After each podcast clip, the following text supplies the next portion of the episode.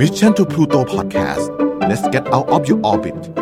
The Storyteller Podcast Podcast ที่จะหยิบยกเอาเรื่องเล่าและเรื่องราวดีๆ มาเล่าสู่กันฟัง สวัสดีครับ ยินดีต้อนรับทุกคนนะครับ เข้าสู่ The Storyteller Podcast นะครับเหมือนเดิมนะครับ คุณอยู่กับผมเบียร์ชลัดอัศวสุวรรณนะครับ พบกันทุกวันพุธนะครับ ผมเป็นยังไงกันบ้างครับ ทุกคนสบายดีกันไหมครับ ช่วงนี้นะครับ ก็อาจจะเจอเรื่องราวหรือเหตุการณ์อะไรๆเยอะหน่อยนะครับ ในช่วงนี้ของชีวิต ยังไงก็ต้องบอกว่า The Storyteller Podcast ของเรานะครับ ก็เชื่อว่าในเรื่องราวต่างๆที่เกิดขึ้นนะครับ มักจะมีมุมมองดีๆ หรือแง่คิดดีๆเสมอ เพื่อให้เราสามารถเติบโตและก้าวต่อไปในชีวิตนะครับ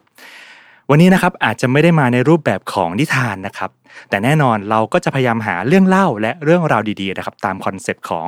The Storyteller Podcast ของเรานะครับ วันนี้นะครับก็อยากจะมา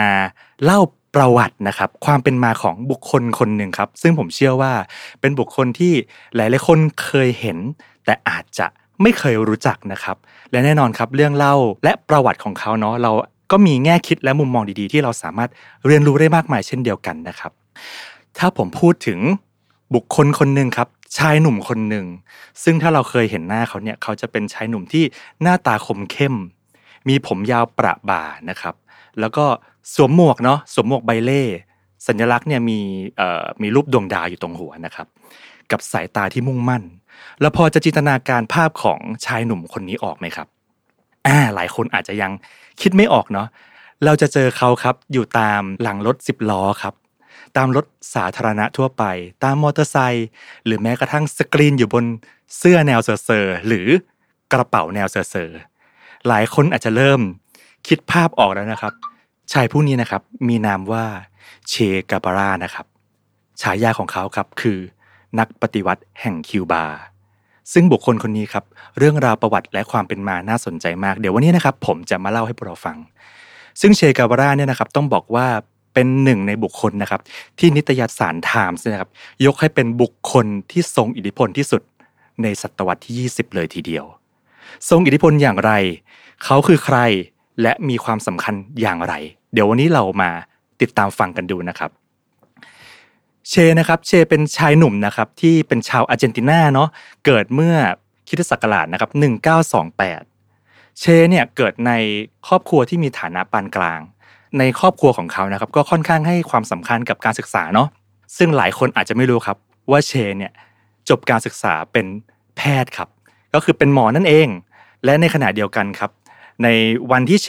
รับปริญญาเรียบร้อยเนี่ยในวันนั้นเขามีอายุแค่เพียงแค่ 23 ปีเท่านั้น ชายหนุ่มจากประเทศอาร์เจนตินานะครับในแอฟริกาใต้เนี่ยกำลังจะเป็นหมอครับ ซึ่งต้องบอกว่า หมอเนี่ยเป็นอาชีพที่มีน้อยมาก ในแอฟริกาใต้ในขณะนั้น อนาคตนี่สดใสแน่นอน หลังจากรับปริญญาได้เพียง 4 วันครับ เชได้ตัดสินใจที่จะไปท่องเที่ยวครับ กับเพื่อนของเขาคนหนึ่งครับ โดยการท่องเที่ยวของเขาก็ไม่ธรรมดาครับเขาอาศัยมอเตอร์ไซค์เพียงแค่คันเดียวครับ และเดินทางไปท่องเที่ยวทั่วทวีปอเมริกาใต้ในเวลานั้นเลย และนี่แหละครับ คือจุดเปลี่ยนที่สำคัญที่สุดครั้งหนึ่งในชีวิตของคุณหมอหนุ่มผู้นี้ เชกาบราครับได้เดินทางไปทั่วทวีปอเมริกาใต้ครับท่องเที่ยว แต่ในขณะเดียวกันครับ เป็นครั้งแรกเหมือนกันครับ ที่เขาออกจากมหาลัย ออกจากสังคมเดิมๆของเขา แล้วเขาค้นพบว่าในทวีปอเมริกาใต้เนี่ย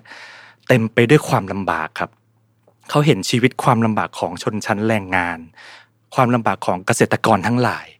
และเขาเห็นการถูกกดขี่และเอารัดเอาเปรียบในทวีปอเมริกาใต้ จากเขาเรียกว่าชนชั้นปกครองเป็นอย่างมาก สิ่งนี้ครับกลับฝังลึกลงไปในจิตใจของเชกาบาร่าครับ เนื่องด้วยว่าเชกาบาร่าเนี่ยครับเป็นคนที่สนใจนอกจากเป็นหมอเนาะเป็นคนใฝ่รู้ด้วยก็คือสนใจด้านการเมืองการปกครอง และรัฐศาสตร์อยู่พอสมควร สิ่งนี้ครับจุดประกายความฝันของเชกาบาร่าครับว่าเขาอยากจะทำอะไรบางสิ่ง เพื่อเขาเรียกว่าชดเชย หรือลดช่องว่าง การกดขี่และความเหลื่อมล้ำทางสังคมแบบนี้ หลังจากนั้นครับเชก็ได้ศึกษาเกี่ยวกับทางด้านการเมืองการปกครองเยอะขึ้น จนมาถึงการเริ่มต้นการต่อสู้ทางด้านการเมืองครับของเชกาบราครั้งที่หนึ่งครั้งนี้ครับเชครับสองปีถัดมาครับหลังจากการที่เขาขี่มอเตอร์ไซค์ทั่วอเมริกาใต้นะครับท่องเที่ยว แล้วก็เห็นภาพภาพนั้นนะครับ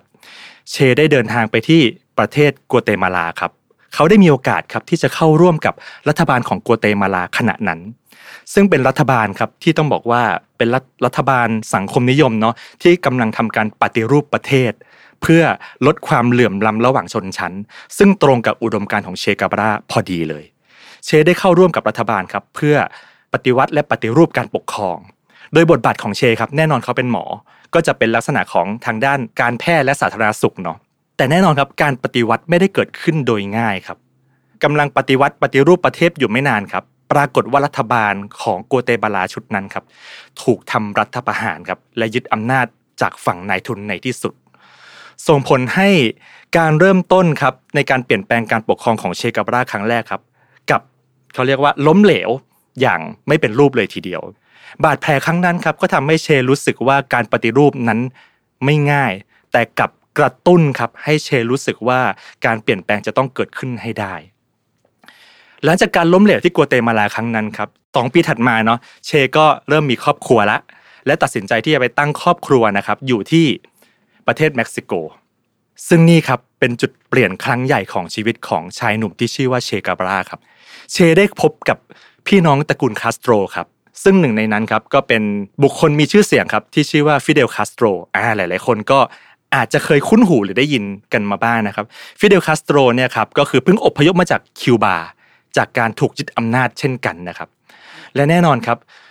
จากการพบกันของเชเกวาราและฟิเดลคาสโตรเนี่ยทำให้เขาครับเขาเรียกว่ามีอุดมการณ์ตรงกันที่จะสามารถเขาเรียกว่าโค่นล้มอำนาจของรัฐบาลของ คิวบาซึ่งนำโดยประธานาธิบดีที่ชื่อว่าบาติสตานะครับซึ่งปกครองและกดขี่ข่มเหงครับคนในประเทศคิวบามานานกว่า 2 ทศวรรษเลยทีเดียว โดยเชกับคาสโตรครับได้ทำการวางแผนและร่วมมือกันครับเพื่อจะยึดอำนาจ โดยยุทธวิธีก็คือการใช้กองกำลังติดอาวุธ และลบแบบกองโจรเป็นหลัก อันนี้คือสิ่งที่เชและคาสโตรครับร่วมมือแล้วก็วางแผนร่วมกัน ซึ่งแน่นอนครับการปฏิบัติการดำเนินการไป ภายในระยะเวลา 2 ปีครับหลังจากที่เชและคาสโตรเนี่ยได้ออกปฏิบัติการเนาะภายใน 2 ปีเนี่ยก็ประสบความสำเร็จครับสามารถยึดอำนาจกลับมาจากรัฐบาลของบาติสตาและเข้าคุมอำนาจในประเทศคิวบาได้ในที่สุด แน่นอนครับ ความสำเร็จในครั้งนี้ครับ เชได้รับความชื่นชมเป็นอย่างมากครับ แต่ในขณะเดียวกันครับ เขาก็ถูกประนามอย่างกว้างขวางเช่นเดียวกันเพราะในการปฏิวัติและยึดอำนาจในครั้งนั้นครับ เขาประสบความสำเร็จก็จริง แต่เขาด้วยการยุทธวิธีการลบของเขาครับ ก็ได้สังหารคนไปเป็นจำนวนมาก ซึ่งเป็นฝ่ายตรงข้าม และด้วยความรวดเร็วที่เขาจะต้องทำไม่สำเร็จครับ เชได้ยอมรับเองครับ ว่าหลาย ๆ ครั้งครับ เขาได้ประหารและฆ่าคนไปโดยที่ไม่ได้มีการไต่สวน และเขาก็เชื่อครับว่าบางคนในนั้นครับก็อาจจะเป็นผู้บริสุทธิ์ด้วยซ้ำแต่เขาก็เชื่อว่า สิ่งที่เขาทำครับ เป็นสิ่งที่มันถูกต้องและเป็นผลประโยชน์ต่อชนชั้นล่างที่ถูกกดขี่ ดังนั้นครับ นั่นคือสิ่งที่เชได้ทำเนาะในขณะเดียวกันครับอย่างที่บอก ได้รับคำชื่นชมเป็นอย่างมาก เพราะประสบความสำเร็จ ขณะเดียวกันก็ถูกประนามอย่างกว้างขวาง หลังจากที่ได้อำนาจกลับคืนมาในประเทศคิวบาครับความสำเร็จของเชและคาสโตรเนี่ยครับทำให้คาสโตรเนี่ยสามารถตั้งรัฐบาลได้ และแน่นอนครับเชกาบาร่าครับซึ่งเป็นหนึ่งในผู้นำที่ไฟแรงเก่ง แล้วก็ฉลาดหลักแหลมเป็นอย่างมาก ได้รับตำแหน่งสำคัญสำคัญในรัฐบาลของคาสโตรหลายอันเลยครับ ไม่ว่าจะเป็นดูแลด้านเศรษฐกิจเกษตรและอุตสาหกรรมนะครับ เชได้ทำการปฏิวัติและปฏิรูปประเทศเป็นครั้งใหญ่ครับ เขาได้ทำการจัดสรรที่ดินครับ ให้กับคนยากจนครับ คือแบ่งที่ดินเลย ให้กับคนยากจนเลย ในขณะเดียวกันครับ เชก็เดินทางไปเจราจากับประเทศต่างๆครับในฐานะนักการทูตแต่สิ่งสำคัญก็คือ เชได้ดำเนินนโยบายทางการต่างประเทศเนี่ยครับในลักษณะของ การชักนำประเทศครับที่ต่อต้านระบบทุนนิยม และพยายามนำพาประเทศเข้าสู่ระบบคอมมิวนิสต์อย่างรุนแรง การดำเนินนโยบายของเชแบบเนี้ยส่งผลให้ประเทศคิวบาถูกต่อต้านอย่างหนักจากนานาชาติ และถูกคว่ำบาตรจากหลายประเทศ โดยเฉพาะประเทศมหาอำนาจอย่างสหรัฐอเมริกาครับ และผลจากการคว่ำบาตรครั้งนี้เอง ส่งผลให้เศรษฐกิจคิวบาย่ำแย่ลง ย่ำแย่ลงเรื่อยๆ อย่างหนัก และแน่นอนครับ เมื่อเศรษฐกิจย่ำแย่ลง ก็เกิดการต่อต้านจากภายในครับ คนในรัฐบาลหลาย ๆ คนครับเริ่มไม่เห็นด้วยกับแนวทางของเชและคาสโตรครับและทำให้เชเนี่ยจากบทบาทที่เป็นฮีโร่กลายเป็นผู้ร้ายไปในทันที เพราะว่าเริ่มรู้สึกว่าเชดำเนินนโยบายแบบเนี้ยแล้วทำให้เศรษฐกิจแย่ลงเป็นสิ่งที่ไม่ถูกต้อง ท้ายที่สุดครับ หลังการต่อสู้ของเชมาเรื่อยๆเนาะและบทบาทของรัฐบาลครับ เชก็ได้ตัดสินใจครั้งสำคัญครับ ในวัย 37 ปีครับ ซึ่งอยู่ในรัฐบาลมาได้สักพักหนึ่ง เชตัดสินใจครับ สละตำแหน่งทั้งหมดในรัฐบาลของคิวบา ทิ้งอำนาจทั้งหมดที่ตัวเองมีครับ และเดินทางไปสู่ต่างประเทศ เชเชื่อว่าการปฏิวัติแค่ในประเทศคิวบาอย่างเดียว ไม่สามารถลดความเหลื่อมล้ำและสามารถช่วยคนยากจนได้จริง ๆ เชเชื่อว่าการปฏิวัติจะต้องเกิดในทุกๆประเทศครับ ที่มีความเหลื่อมล้ำนี้ นั่นเป็นจุดตัดสำคัญครับที่ทำให้เช ทิ้งอำนาจ และทิ้งตำแหน่งทั้งหมดที่มีในรัฐบาล และเดินทางออกไปต่างประเทศ เพื่อไปเรียกว่าไปทำการปฏิวัติในประเทศต่างๆ หลังจากนั้นครับเชได้เดินทางไปครับที่ประเทศคองโกครับ ได้ร่วมกับกองกำลังติดอาวุธ เช่นเดียวกันครับในการที่จะปฏิวัติในประเทศคองโกครับ โดยใช้ยุทธศาสตร์และยุทธวิธีเดียวกัน แบบกองโจรเลยที่ประสบความสำเร็จที่คิวบา แต่ครั้งนี้ครับเชกับทำล้มเหลวโดยสิ้นเชิง เพราะด้วยเขาเรียกว่าภูมิศาสตร์เนาะแล้วก็รัฐศาสตร์ที่มันแตกต่างกันอย่างสิ้นเชิงเนี่ยส่งผลให้การทำงานและการปฏิวัติในคองโกครั้งนี้ประสบความล้มเหลว แต่เชก็ไม่หยุดเพียงเท่านั้นครับสองปีถัดมาครับเชได้เดินทางไปที่ประเทศโบลิเวียอีก ซึ่งที่ประเทศโบลิเวียเนี่ยครับเชก็ได้ทำการปฏิวัติในรูปแบบของกองโจรอีกครั้งหนึ่ง เชได้ร่วมกับกลุ่มกองกำลังครับ ในการต่อสู้กับรัฐบาลครับ แต่ครั้งนี้ครับ เชกับพลาดครับ และถูกรัฐบาลของโบลิเวียเนี่ยเข้าปราบปราม แล้วก็จับกลุ่มตัวเชได้ กองกำลังที่เชมีอยู่เนี่ยครับก็ถูกสังหารไปจำนวนเยอะมาก และในที่สุดเชก็ถูกรัฐบาลของโบลิเวีย จับได้ครับ ซึ่งเชื่อว่ารัฐบาลของโบลิเวียเนี่ยครับก็ได้รับการสนับสนุนจากประเทศมหาอำนาจหลาย ๆ ประเทศเช่นเดียวกัน เพื่อป้องกันไม่ให้เชเนี่ยสามารถก่อการปฏิวัติได้สำเร็จ